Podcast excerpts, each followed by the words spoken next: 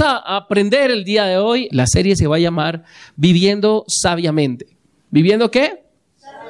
Viviendo sabiamente. Hoy en día necesitamos vivir sabiamente. ¿Listo? Y la, la del día de hoy eh, va a ser ganando el favor de otros, ganando el favor de otros. Ese es el título de nuestro mensaje el día de hoy de la serie Viviendo sabiamente. Y decimos que vivir sabiamente es necesario en esta vida porque muy pocas personas viven sabiamente. Ahora, no se puede vivir sabiamente si no hay inteligencia en nuestra vida.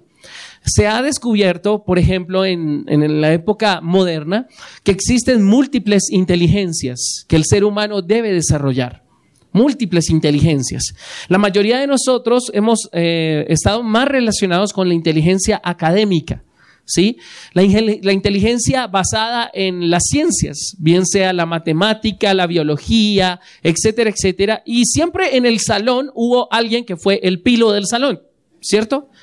El nerdo del salón, el más inteligente. De pronto usted fue de las personas que ocupaba casi siempre los primeros lugares en el colegio. Y decían, ese chico, esa chica es inteligente. Se le facilitaban las matemáticas, el español, las sociales. Y en términos generales, en todas las materias rendía bastante. Ahora, yo considero que hay personas que son inteligentes, son hábiles, a los que les llamamos nerdos los nerds, ¿sí? O en mi época se les llamaba nerds y de hecho en esa época era casi un insulto llamar a alguien nerd, era despectivo, era peyorativo. Hoy en día los nerds son los que gobiernan el mundo y son los que tienen más dinero. Entonces, pero eran los que más sabían, los más inteligentes. Y existían los pilos. No sé si usted era de los pilos o de los inteligentes. Los pilos eran aquellos que no estudiaban, no hacían tareas, pero a la hora de los exámenes les iba bien. De hecho, hasta hacía desorden en el salón. ¿Alguien aquí conoce a alguien que haya sido pilo en el colegio? Yo me miro al espejo todos los días y digo, yo era uno de los pilos del colegio que perdía las materias no por mm, los exámenes, sino por las tareas. No me gustaba hacer tareas. ¿Listo? Entonces, pero hoy en día existen múltiples inteligencias que los seres humanos debemos aprender a desarrollar. Por ejemplo, existe la inteligencia emocional. La inteligencia emocional, por ejemplo, es algo que necesitamos aprender. De hecho, hoy en día eh, las compañías invierten dinero para eh, contratar instructores que le enseñen a sus empleados a trabajar la inteligencia emocional. ¿Qué es inteligencia emocional? Es la capacidad o la habilidad de entender las emociones de los demás y de expresar mis emociones de manera correcta. Hoy en día no hay inteligencia emocional. De hecho, hay algunos que tienen inteligencia emocional en los negocios, pero no usan esa inteligencia emocional en la casa. ¿Sí? Hay personas que son excelentes vendedores, pueden ganarse la confianza y ganarse eh, el favor de las personas allá afuera en su trabajo, en sus ventas, pero no son capaces de ganarse la confianza y el favor de su esposa y de sus hijos, o de sus padres, o de quien, con quien vivan ellos. Porque son inconscientes, usan esa inteligencia de manera inconsciente y no saben que esa inteligencia la necesitan utilizar en todo sentido. La segunda, eh, hay otro tipo de inteligencia, por ejemplo, la inteligencia financiera. Uf, ¿cuánto, ¿cuánto haría de falta que nosotros entendiéramos lo que significa ser una persona inteligente financieramente? Siempre una persona inteligente financieramente nunca, nunca, nunca, nunca va a estar eh, desesperanzada. Siempre va a encontrar la forma de, solucionar los problemas financieros. No significa que no va a pasar por problemas financieros, va, significa que sabe cómo solucionarlos y sabe cómo evitar problemas financieros. ¿Sí? Existe eh, la inteligencia relacional, que es la inteligencia de las relaciones. Y en términos generales existen como nueve inteligencias, creo yo. Esas inteligencias lamentablemente no nos las enseñan en el colegio, no nos las enseñan en el bachillerato, no nos las enseñan en la universidad, pero deberíamos aprenderlas todas. Yo no voy a hablar hoy de inteligencias, hoy solo voy a hablar acerca, te voy a dejar simplemente la tarea que tú necesitas desarrollar, por ejemplo. ¿Alguien sabe aquí claramente lo que significa la asertividad? Levante la mano. Levante la mano quien sabe, sepa realmente lo que, lo que es la asertividad. Ok. Si tú sabes lo que es la asertividad, te felicito. Y si tú no sabes lo que es la asertividad, te invito a que averigües qué es eso.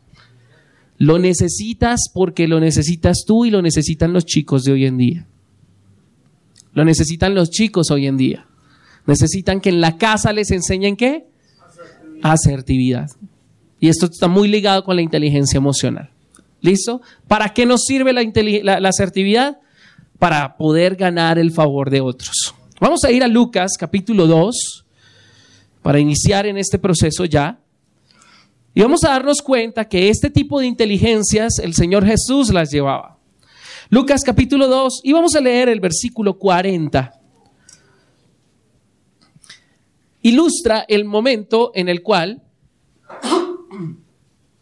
Jesús está en la familia de José y María y ellos cumplieron con todo lo que la ley demandaba, la ley de Moisés demandaba que debía hacerse con los niños, con los hijos pequeños.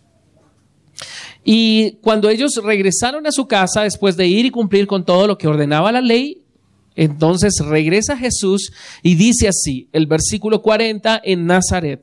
Allí el niño, hablando de Jesús, crecía sano y fuerte. Estaba lleno de sabiduría y el favor de Dios estaba con él. Y el favor de Dios estaba con él. Ahora, entendamos un poquitico cómo ve las cosas Lucas. Eh, Lucas era un médico. Su profesión era ser médico, pero parece que le encantaba ser periodista. Los periodistas son investigadores, ellos tienen que ir e investigar todo lo que pasó. De hecho, hoy en día hay programas de televisión, especialmente los días domingos, que se especializan en periodismo investigativo. ¿Sí? ¿Conoce usted algún programa de televisión que se especialice o que o ha visto programas de televisión de periodismo investigativo? ¿Qué significa? Que ellos toman un caso ya pasó el caso, tal vez incluso hasta ya se resolvió judicialmente, pero ellos van y constatan qué fue lo que pasó, cómo fue lo que pasó, y hacen toda la entrevista con las personas, investigan los involucrados, los testigos, los posibles testigos, etcétera, etcétera. Eso es periodismo investigativo. Así que Lucas era eh, el pionero de séptimo día, los informantes, cuatro caminos, etcétera, etcétera. Todos estos programas de periodismo, ¿qué? Investigativo, que toman un caso y empiezan a revisarlo. Y Lucas no estuvo presente allí, pero él hizo una investigación como médico de todos los, hechos y sucesos que ocurrieron con Jesús. Así que el, el Evangelio según San Lucas entrega muchos detalles que, que Lucas logró reunir con base en los testimonios de quién? de las personas que estuvieron ahí presencialmente y él armó todo esto como una especie de libro. ¿Listo? Así que, ¿qué fue lo que encontró Lucas? Lucas encontró que cuando Jesús y su familia, su padre y su madre regresan a Jerusalén, ah, perdón, a Nazaret, dice que en Nazaret el niño crecía sano y fuerte. ¿Qué significa? Que la gente dio testimonio de que Jesús no se enfermaba. La segunda cosa es que dijo que la gente decía que él era lleno de sabiduría. Es decir, que él aprendió a vivir qué? Sabiamente. Sin duda, no tanto porque era el Hijo de Dios, sino porque tenía una familia que le enseñó a vivir sabiamente. Su madre María tomó decisiones sabias todo el tiempo. Y su padre José, sin duda, para haberlo puesto el Señor como el padre adoptivo de su hijo, el que lo iba a forjar en su carácter, en la enseñanza de la ley, en la tradición, en todo lo que debía cumplir un niño judío, pues tenía que ser un excelente ejemplo de vida, era un hombre sabio. Y después dice que también que el favor de Dios estaba con él. Ahora, pero Jesús era un niño hasta ahora. Cuando esto ocurrió, Jesús tendría más o menos unos ocho días de nacido. Luego unos 40 días de nacido y luego empezó a crecer. Sin embargo, después dice que cuando él cumplió la edad de 12 años, ocurrió algo en el verso 51. ¿Recuerdan que a, Jesús se le perdió a sus papás en una ocasión? Bueno, eso es lo que relatan los versículos anteriores. Jesús se le perdió a José y María. Dice, verso 51, luego regresó con sus padres a Nazaret y vivió en obediencia a ellos. Recuerden que Jesús era un hombre qué? Era un chico qué? Sabio.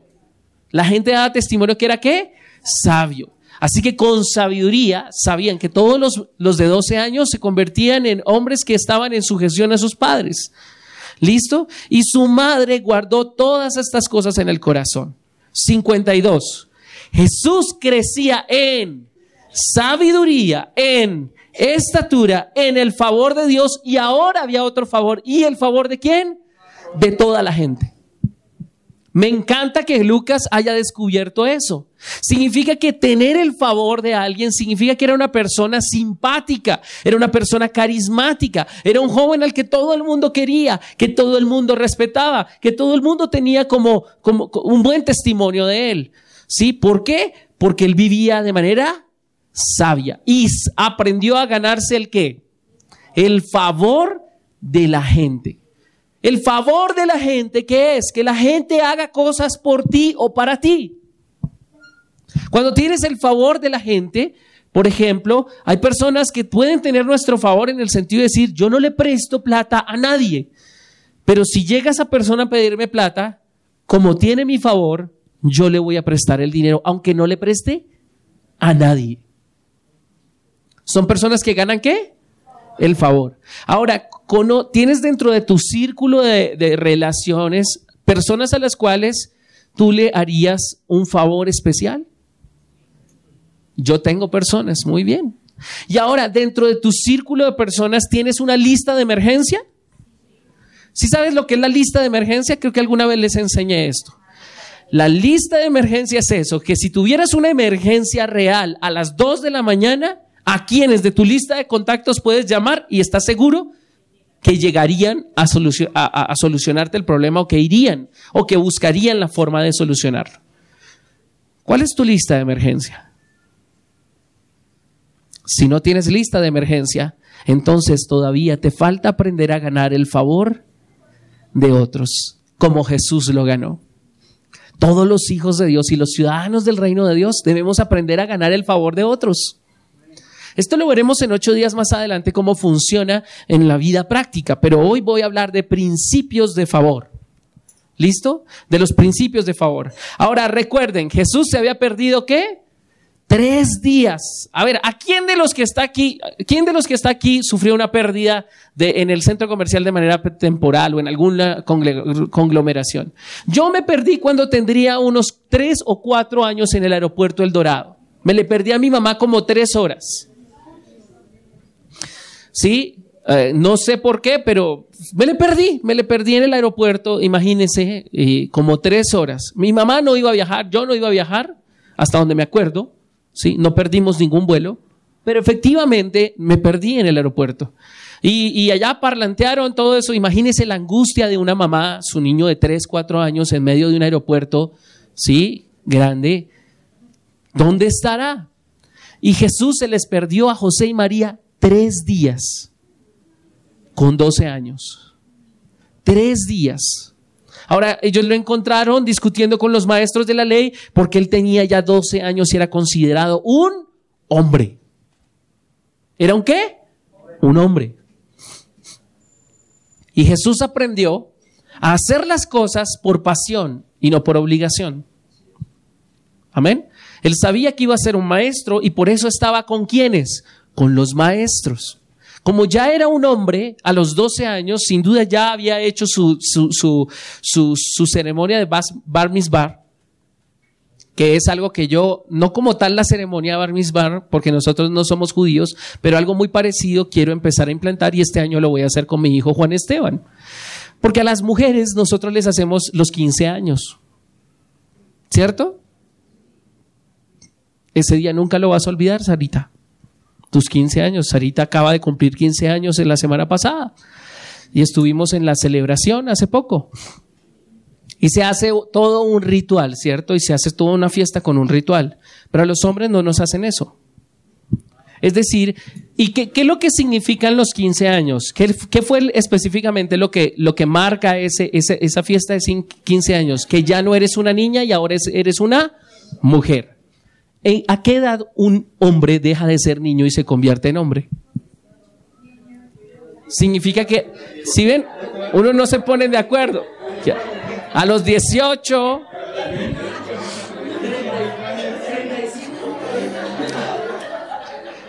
Esta semana, las semanas anteriores una amiga posteó que a los 43 años un hombre ya debería madurar. Y yo le dije, solo me quedan tres años donde mando la carta para que me amplíen el plazo. Yo, no quiero madurar.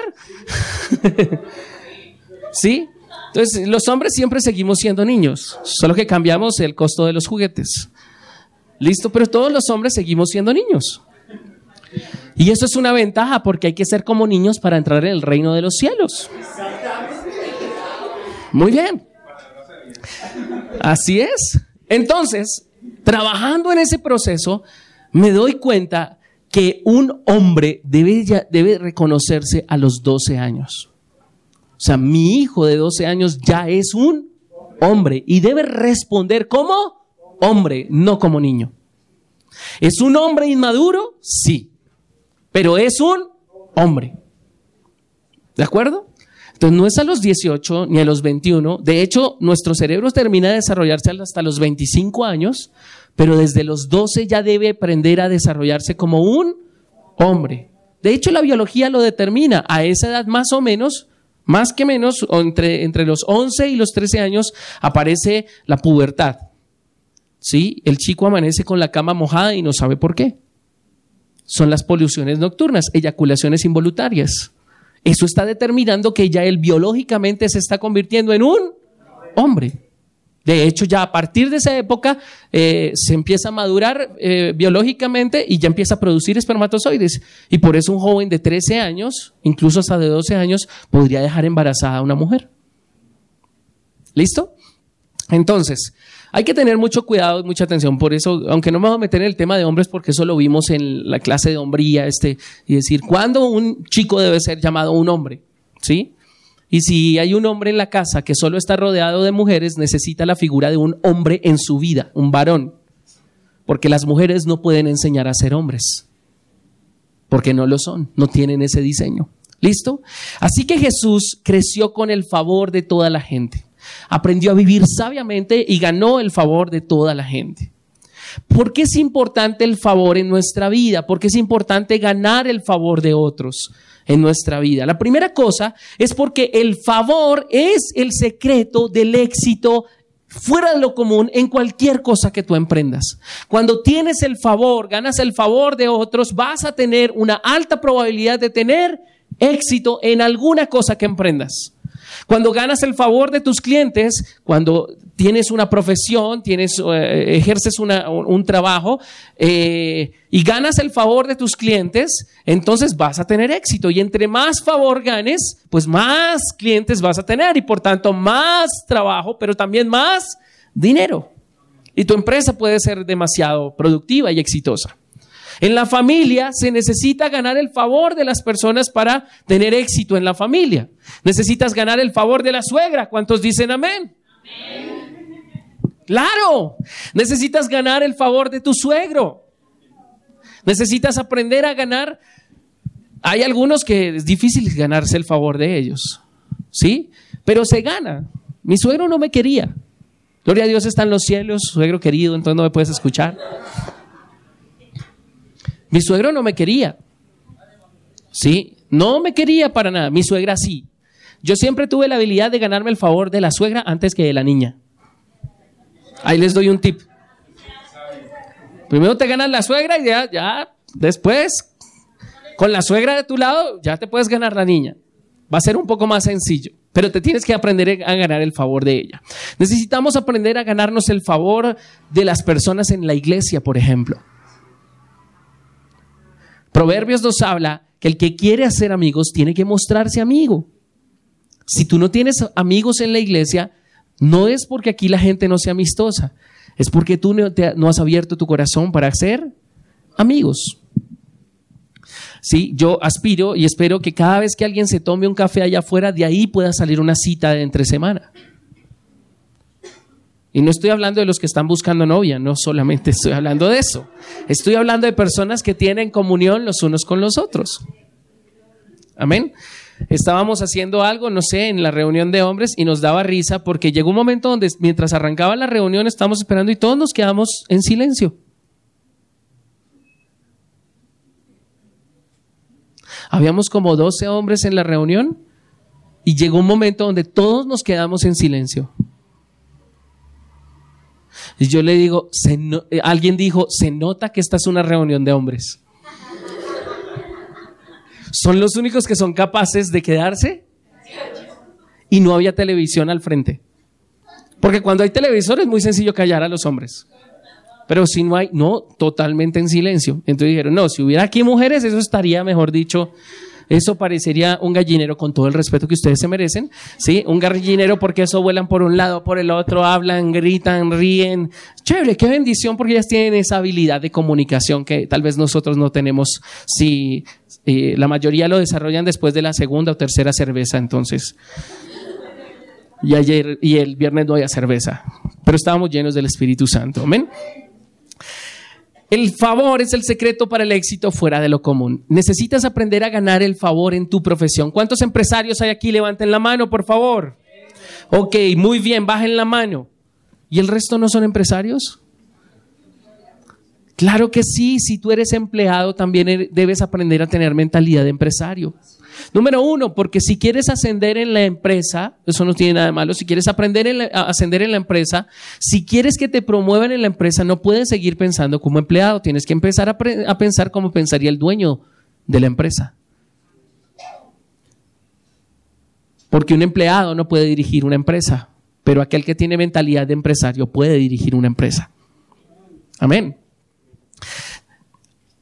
¿Quiénes son tus clientes? Si tú eres empleado, tus clientes es la compañía que te emplea. Ese solo tienes un cliente, pero ese es el que te da todo lo que necesitas. Necesitas aprender a ganar el favor de esa empresa. Es más, te quiero decirte que incluso ganar el favor de, la empresa es más, más allá de ganar el favor de tu jefe. Sería buenísimo si ganas el favor de tu jefe, pero hay jefes que son difíciles y no te ganas el favor de ellos. Pero aunque no te ganes el favor de tu jefe, te puedes ganar el favor del gerente o el presidente. Un pequeño paréntesis chiquitico testimonio. Hace poco, mi, último, mi último empleo, mi última época de empleado, cuando yo llegué a una empresa, llegué como auxiliar de servicio al cliente. Ocho meses después yo era el jefe de servicio al cliente. Pero mi jefe no me quería. ¿Saben por qué llegué hasta ahí arriba? Porque yo hice mi trabajo para ganar el favor de todos. Y no sé cómo se dieron cuenta en la presidencia de la compañía. Y todo empezó con un ascenso. Y una de las cosas que molestó a mi jefe, se las voy a contar más tarde. El favor es el secreto para el éxito fuera de lo común. ¿Cómo puedes ganar el favor de las personas? Número uno, si haces solamente lo que te apasiona. Escúchame bien, si haces solamente lo que te apasiona. ¿Qué significa? Hay motivaciones que cambian. No estoy diciendo que si haces todo lo que te motiva, estoy diciendo que si haces lo que te apasiona. No todo lo que te motiva te apasiona, pero todo lo que te apasiona tarde o temprano te va a motivar. Jesús era un maestro y él solamente hacía lo que le apasionaba. Así que estaba con los maestros y solamente enseñó. Ganas el favor de las personas con mayor facilidad si haces lo que te apasiona. Entonces, lo primero, primera cosa acerca del favor. ¿Cómo ganar el favor de otros y por qué es importante ganar ese favor? Por la primera cosa, porque el favor en tu vida hace la diferencia entre tu presente y tu futuro. Esa es la primera cosa. ¿Por qué es importante ganar el favor de las personas? Porque el favor en la vida hace la diferencia entre tu presente y tu futuro, dónde estás hoy y a dónde estará mañana, dependerá del grado de favor que hayas ganado con otros. Que hayas qué? Ganado. Ahora, hay algunos que saben y entienden eso, pero solo lo aplican cuando les conviene. ¿Qué significa? Que, por ejemplo, hay un principio en esto, y es el principio de la honra y el favor. ¿Quieres ganar el favor de alguien? Honralo. Sin embargo, hay algunos que saben eso y de, hecho todos lo sabemos, ¿sí? Y algunos incluso dicen, ah, ya le está lambiendo. Los lambones. Cuando necesitan un favor, entonces ahí sí honran. Pero cuando no necesitan un favor, entonces no les interesa honrar. Esos son lambones, ¿sí? Lagartos también creo que le llaman, ¿cierto? Porque le tiran cepillo. Pero ¿quién está de acuerdo conmigo que cuando tú honras, recibes favor. Así se viendo, pero cuando tú los honras, recibes favor. Solo que las personas notan cuando tu honra es sincera y cuando estás lamiendo. Eso se detecta. Una persona sabe cuando, cuando te están honrando y cuando te están lamiendo. Están diciendo, eh, ¿qué, ¿qué, es lo que quiere? ¿Qué busca? ¿Sí? Hay hijos, por ejemplo, que solo honran a sus papás cuando necesitan algo de ellos. Y los papás ya saben, ¿qué es lo que quiere? Sí, papito lindo, querido. El, eh, eh, el efecto chilindrina. ¿Sí se acuerdan de la chilindrina? Papito lindo, querido. Exactamente. Ella quería ganarse el favor de su papá, entonces lo consentía y lo honraba. Pero uno sabía que no era sincero. Muy bien. Pero el favor verdadero se gana, se gana, ¿se qué? El favor es algo que se gana con las otras personas. ¿Listo? En cierta medida. En Lucas capítulo 6, versículo 31 nos ilustra este principio de que el favor hace la diferencia entre tu presente y tu futuro.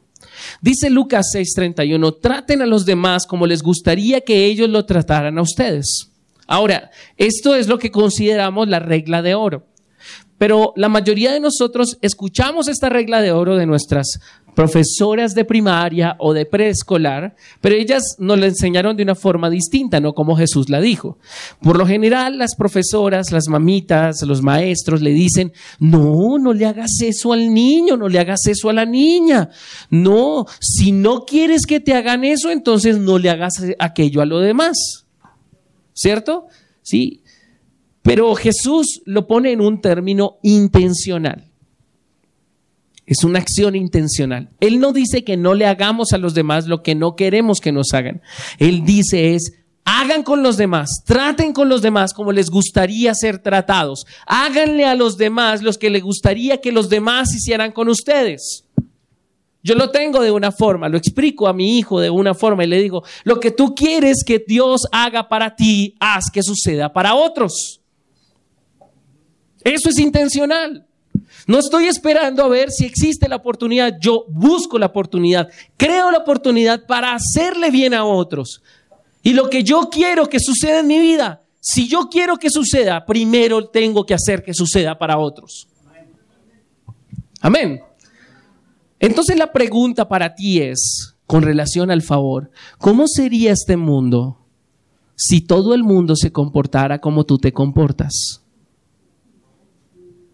¿Cómo sería este mundo si todo el mundo se comportara como tú te comportas? Si el mundo sería un lugar mejor, felicitaciones. Si, si, las familias del mundo fueran mejores, si todo el mundo se comportara como tú te comportas en tu familia, vas por muy buen camino. Estás aprendiendo a hacer que suceda para otros algo que Dios hará que suceda para ti. No voy a profundizar en este concepto porque hay mucha riqueza en él. Pero ¿quién está de acuerdo conmigo entonces que cuando yo decido hacer que algo suceda para alguien y honrar a alguien, Dios hará que suceda para mí en algún momento de la vida? Muy bien. Así que el favor es el puente entre tu, entre tu presente y tu futuro. ¿Quieres ir más adelante en el futuro y permitir que el favor de Dios esté contigo? Aprende a tratar a los demás de manera intencional como te gustaría ser tratado. Segunda cosa, el favor no le va a llegar a quienes lo necesitan. El favor no está con quienes lo necesitan, sino con quienes lo valoran. Amén. El favor no se queda con quienes necesitan el favor, sino con quienes valoran el favor. Ilustraré esto con una historia que enseñó Jesús Voy a contarla, solo les voy a dar la cita, no la vamos a leer todavía. Mateo capítulo 18, verso 23 al 35. Mateo 18, 23 al 35. De pronto les pondrán la ayuda audiovisual o no, no sé. Habla una historia donde el Señor Jesús dice, el reino de los cielos es semejante. ¿El qué? Y aquí estamos hablando entonces, entramos en un término espiritual y es que el favor es indispensable para ser un ciudadano del reino de los cielos. Para que el cielo venga a la tierra, necesitamos aprender a, ganar el favor y a valorar el favor. ¿Y a qué? Cuenta la historia Jesús que un hombre, un rey, quiso llamar a cuentas a todos sus siervos y había un siervo que le debía muchísimo dinero y entonces lo llamó a cuentas para que le pagara y el siervo le rogó diciendo, Señor, no tengo con qué pagarte, no tengo dinero conmigo, por favor, perdóname. Y el rey tuvo misericordia de ese siervo y entonces le dijo que le perdonaba la deuda. Y el hombre salió tranquilo y feliz porque él ganó el favor del rey. Y el rey le hizo el favor de qué? Perdonar su deuda.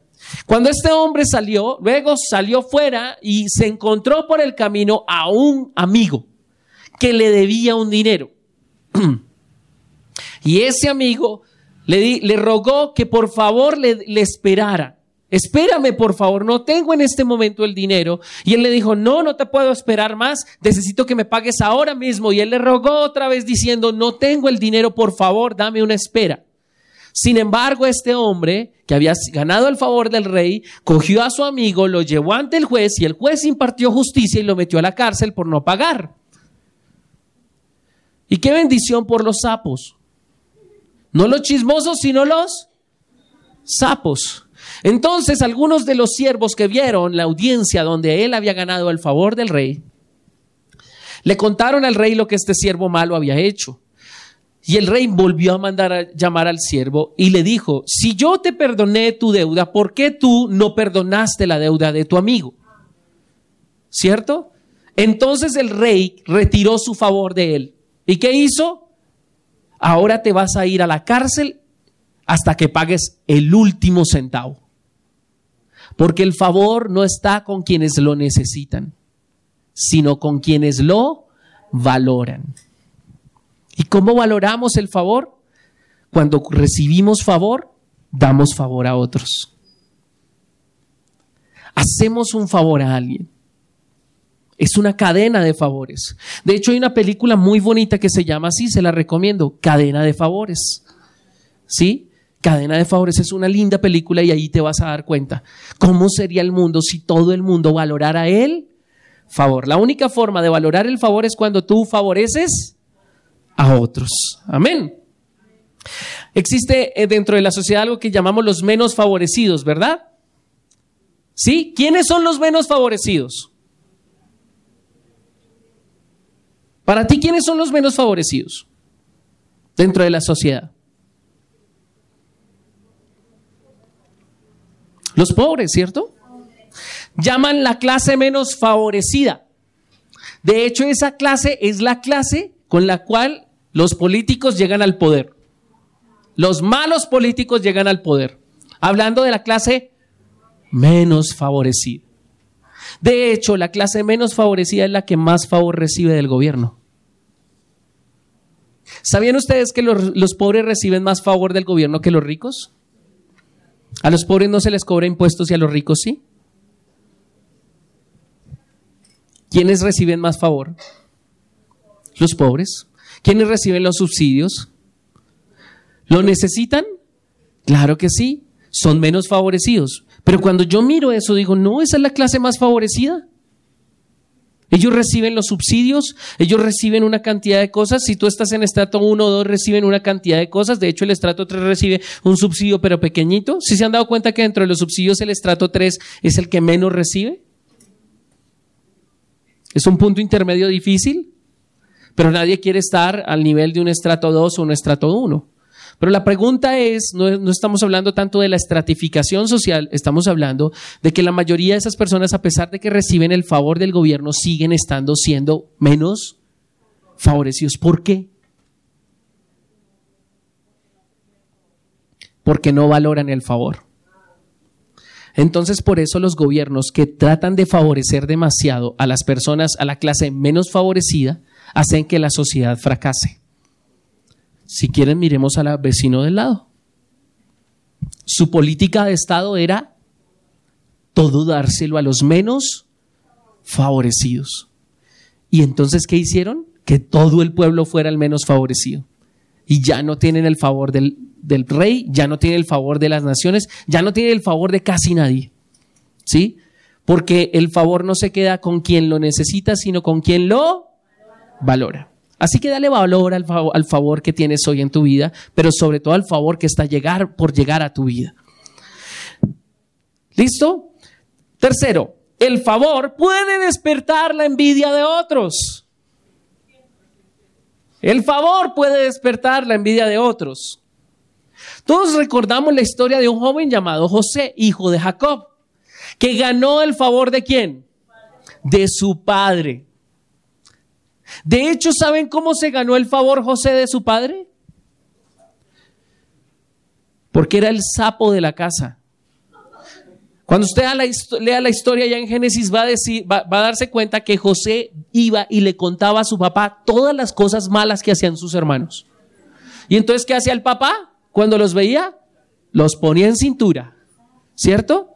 Y José volvía, y entonces le, le, hizo una túnica de colores, eso representaba ser un príncipe, eso, mejor dicho, eso es e, e, el equivalente a tener, tener 12 hijos, perdón, tener 11 hijos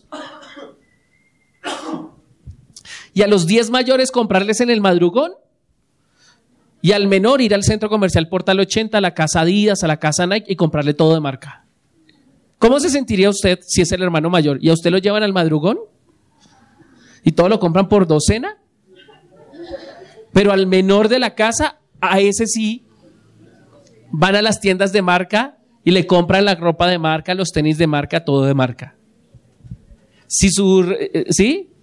Algunos van a ir más inteligentemente a un almacén como el Only. Bueno, no me están pagando por esto, pero bueno. Allá la ropa es bonita y económica y, encuentras de todo. ¿Sí? Entonces dicen, bueno, no van al madrugón, pero van al Only. ¿Sí? Y entonces, exactamente. Y, y se van para las tiendas de marca. El favor de, sobre tu vida puede despertar la envidia de otros. Y aquí les termino de contar mi historia. Efectivamente, en una ocasión me llamaron y me dice mi jefe René, por favor preséntese a la oficina de la gerencia, lo necesita tal persona. La tal persona era la gerente de recursos humanos de la compañía. Y cuando ella me llamó, entonces me senté en su oficina y me felicitó por mi trabajo y me aumentó el salario, pero me dijo que no le podía contar a nadie. Me dijo, nadie, usted va a seguir en su posición, pero usted va a ganar más que los demás. Eso es el favor. Amén. Actuando a tu favor. Me dijo, pero, pero por favor no le vaya a contar a nadie porque me va a meter en un problema. Pero nosotros queremos reconocerlo por su labor. Cuando regresé a la oficina, Señor, ¿cómo hago? Porque yo no voy a decir mentiras. Digo, bueno, voy a hacer lo de, lo de Abraham. ¿Saben lo que hizo Abraham, no? Se los conté hace 15 días, ¿verdad? Digo, la, digo verdad, pero no se la digo completa. Entonces cuando llegó, pues mi jefe, claro, se sorprendió y dijo, René, ¿y para qué lo llamaron allá? Lo pensé y simplemente le dije, pues la verdad me llamaron para felicitarme por mi trabajo. Ella hizo una cara como extrañeza. ¿Y nada más? Pues me llamaron para eso, para felicitarme por mi trabajo. Ah, bueno. Después la escuché comentando en la hora del almuerzo, ¿sí? Estaba llorando.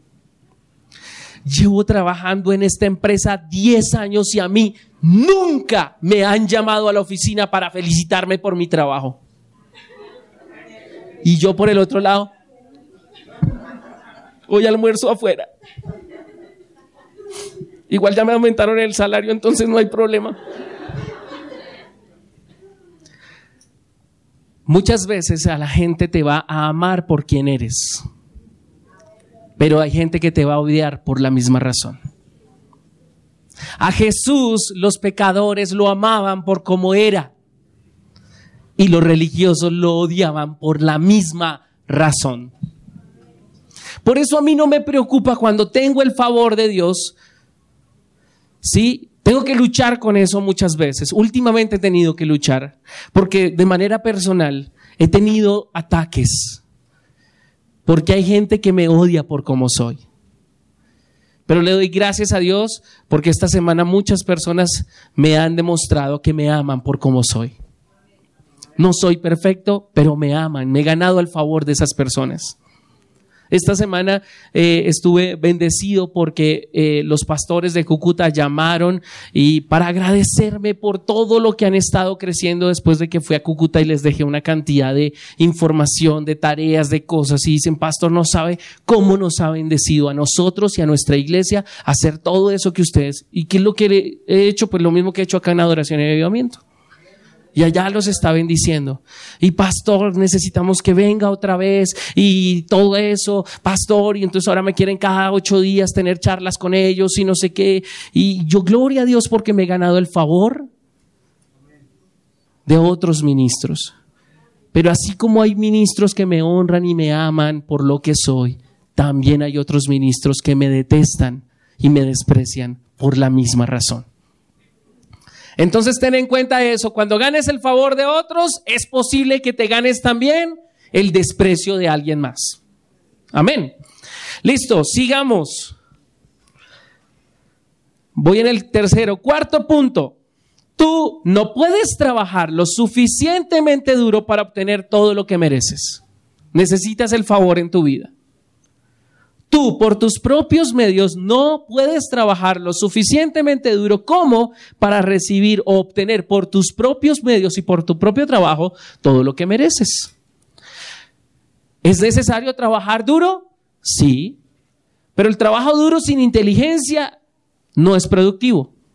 Sin embargo, cuando trabajas duro, a pesar de que trabajes duro, vas a necesitar el favor de la gente. ¿Por qué razón se los digo? A los empresarios y a todo el mundo. Existen tres tipos de personas con las cuales uno se relaciona en el mundo de los negocios y en las relaciones. Cualquier tipo de relaciones. Esto es inteligencia relacional. Te voy a dar tres tips, importante para tenerlos. La primera, existen los clientes fieles. Yo también lo utilizo para la iglesia porque para mí todos ustedes son mis clientes. ¿Sí? Son mi familia, pero son mis clientes.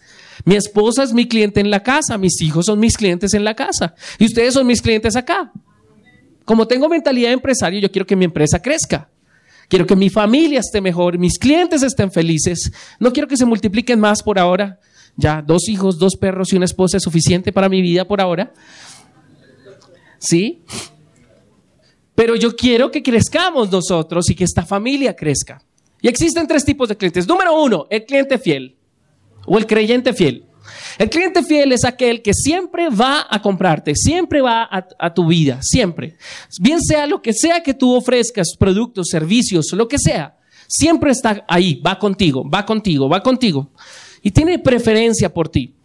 Pero si algún otro competidor le llega a dar lo mismo que tú le das y le agrega valor a algo más, entonces ese cliente va a decir, uy, no, pues aquí me dan lo mismo y fuera de eso recibo más. Y se cambia. ¿El cliente es malo? No, solo que alguien le dio algo mejor de lo que yo le estoy dando. Ese es el cliente fiel. ¿Listo? De esos la mayoría somos. Vamos y consumimos y nos fidelizamos en la medida en que nos den exactamente lo que estamos pidiendo. El cliente fiel de pronto es de los que se aguanta una vez un error, pero no se le aguanta dos veces. ¿Sí?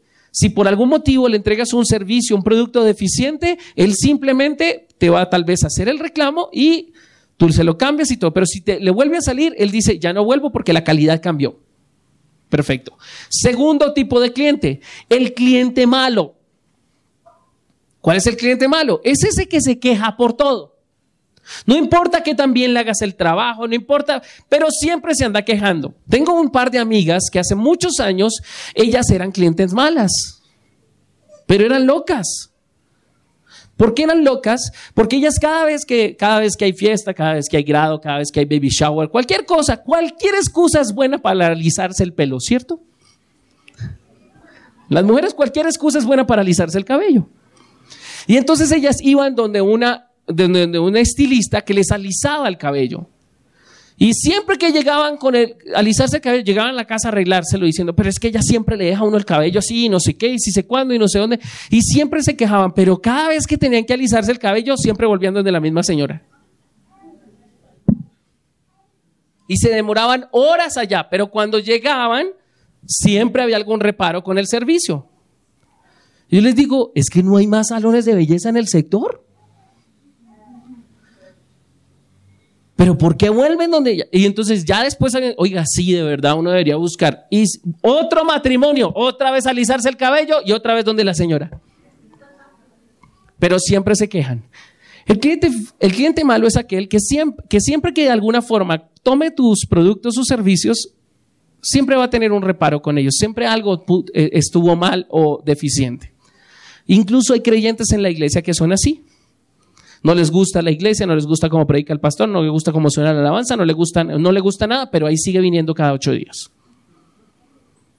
Es como raro, pero bueno, hay gente que es así. Y por último, el cliente leal. ¿Quién es el cliente leal? El cliente leal es que sin importar sus circunstancias y sin importar nada, siempre va a estar contigo, inclusive cuando le has fallado. ¿Ese es el cliente qué? Leal.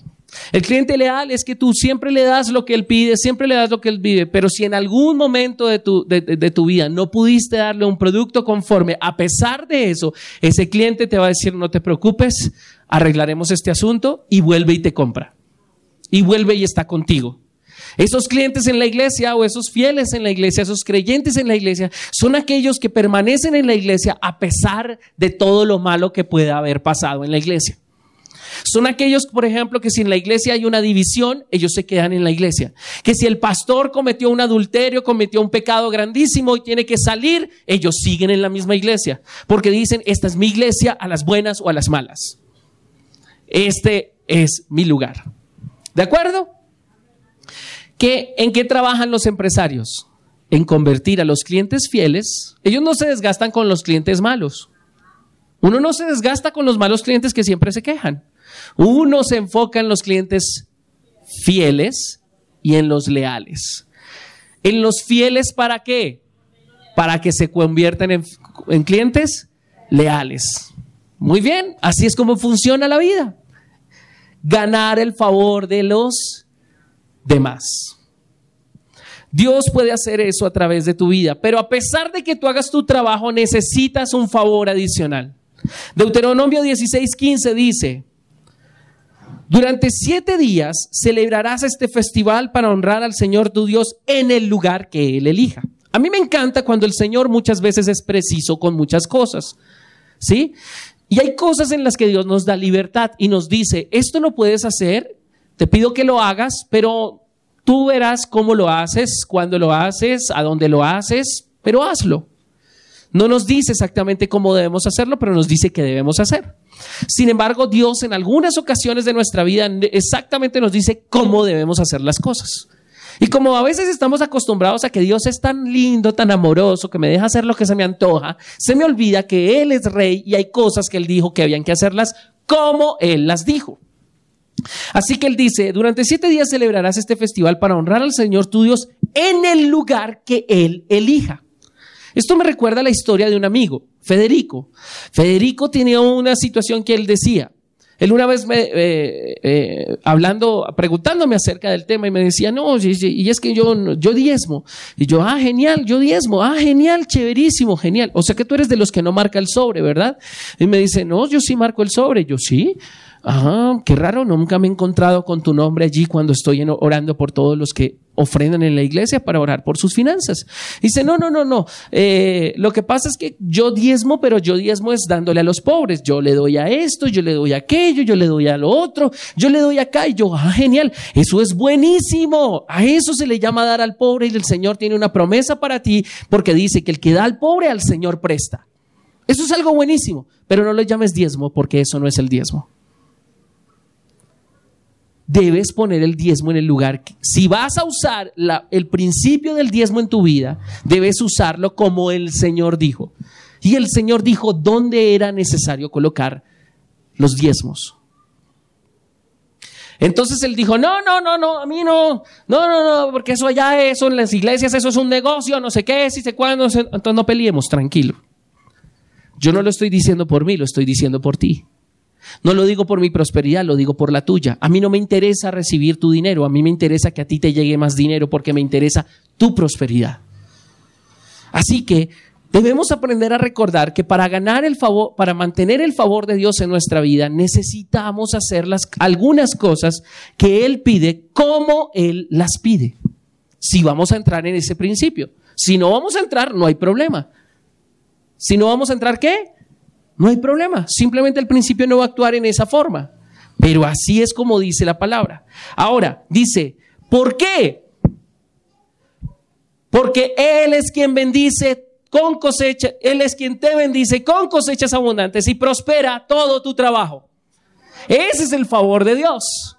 Escúchame bien, tú te puedes esforzar durísimo para trabajar, pero cuando honras a Dios en alguna área, el favor de Dios corre hacia ti en esa área. Amén.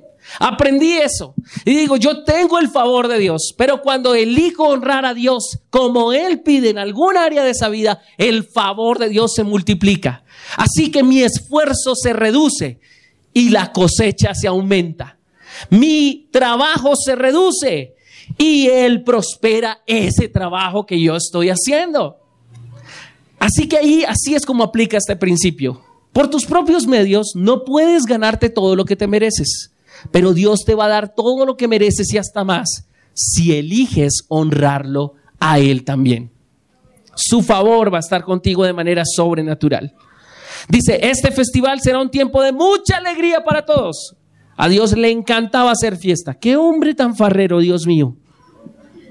No, en serio, ustedes lean todo ese, todo ese capítulo 16 de Deuteronomio y son todas las fiestas. ¿Sí? Y entonces dice, hay que hacer fiestas de, había que hacer la fiesta del Pesaj, que es el, la Pascua, y luego a, los, a, los ocho días había que hacer otra fiesta, y a los cuarenta días había que hacer la fiesta de los tabernáculos, que es esta, que era, la fiesta de la Pascua era cuando comenzaba la, la, cuando comenzaba la cosecha, había que llevar una ofrenda. En la siguiente fiesta, que era en toda la mitad de la cosecha, había que llevar otra ofrenda. Y cuando se terminaba la cosecha, todo el mundo estaba alegre porque el Señor lo había prosperado y había que llevar otra ofrenda. Amén, qué bendición. ¿Por qué? Porque uno no puede ir a una fiesta sin presentarse con el cover necesario. Entonces ya saben que necesitan el favor de otros y Dios enviará el favor a través de otros. Amén. Y termino con esto. Muchos no se dan cuenta que necesitan el favor de Dios y de las personas en sus vidas. Quienes caen en esto son aquellos que se vuelven autosuficientes. Tienen tal vez el poder, la capacidad económica o la capacidad intelectual de hacer las cosas por sí mismos. Y les pasa lo que le pasó a la gente de Nínive. Dice la palabra del Señor que la gente de Nínive estaba en un terrible pecado. Y Dios envió al profeta Jonás. Y les advirtió de lo que estaba sucediendo. Y ellos clamaron al Señor, se arrepintieron y ganaron nuevamente el favor de Dios. Muchas personas no se dan cuenta que necesitan el favor en sus vidas. Pero yo creo que tú no necesitas un profeta que te diga que necesitas el favor de tu esposa y de tus hijos, o de tu esposo y de tus hijos. Tal vez no necesitas un profeta que te diga que necesitas el favor de tus padres. Pero para ganar el favor de tus padres necesitas honrarlos y así no tengas el favor de tus padres, honralos. Honrarlos significa no engancharse con ellos. ¿Sabes lo que significa engancharse? Jamás le levantes la voz ni discutas con ellos, así ellos no tengan la razón. Hoy es el día del padre, hace un mes fue el día de la madre, pero escúchame bien, de nada sirve llenarlos de regalos si no los respetas y no los honras. Nunca, así se estén equivocando, discutas con tus padres. No les levantes la voz, no los humilles, no seas humillante en tu trato. Y lo mismo, no trates a los demás como si no los necesitaras. Tal vez hoy no necesitas de las demás personas. Tal vez tú dices, hoy contrato a la gente y tienes con qué pagarles. Genial, qué bendición. Pero recuerda que el mundo está cambiando constantemente. Y tal vez mañana necesites el favor de las personas. Porque necesitas aprender que los ciudadanos del reino de Dios somos gente que ganamos el favor de las demás personas. Alguien dijo por ahí que los amigos uno los hace y los enemigos vienen por sí solos. Sin embargo, hay algunos que necesitan revisarse porque hacen enemigos en todo lado. Siempre he dicho que los enemigos vienen cuando tienes muchos amigos. Por cada cinco amigos que te ganas, puedes ganarte un enemigo. Pero no te puedes ganar cinco enemigos por cada amigo, porque significa que eres bueno ganando de enemigos, pero no ganando amigos. No necesitas un profeta que venga y te diga que necesitas ganar el favor de Dios en cada área en la que te encuentras. Necesitas el favor de la gente que vive contigo en tu casa. Tú lo necesitas, ese favor, para que te colaboren en algún momento de la vida. Hoy muchos padres de familia y muchos ancianos están desprotegidos. Sus hijos deberían honrarlos, pero es que ellos no se supieron ganar el favor de sus hijos durante su vida. Así que muchos hoy están simplemente recibiendo exactamente la misma semilla que no sembraron. Por tanto, no hay cosecha. El favor es como una semilla. Lo que siembres hoy será retornado con beneficios para tu vida. Señor, hoy te damos gracias porque tu favor ha estado con nosotros, Señor.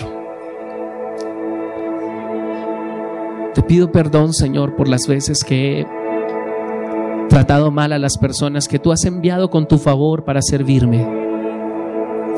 Si eres empresario y tienes empleados, cada empleado, Dios lo puso para servirte.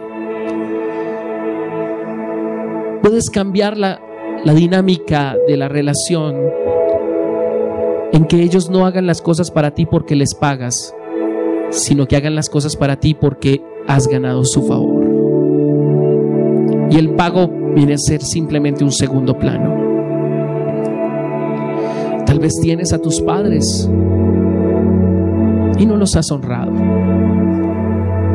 Tal vez se merecen muchas de las cosas que ellos hoy están viviendo. Pero esto no se trata de ellos, se trata de ti.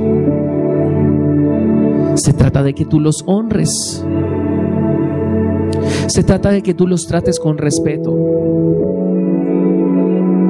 Se trata de que no los corrijas si ellos no están listos para ser corregidos. Y más bien que aprendas a amarlos. Deja que el amor de Dios fluya a través de ti. Sonríe, agrega valor a la vida de las personas.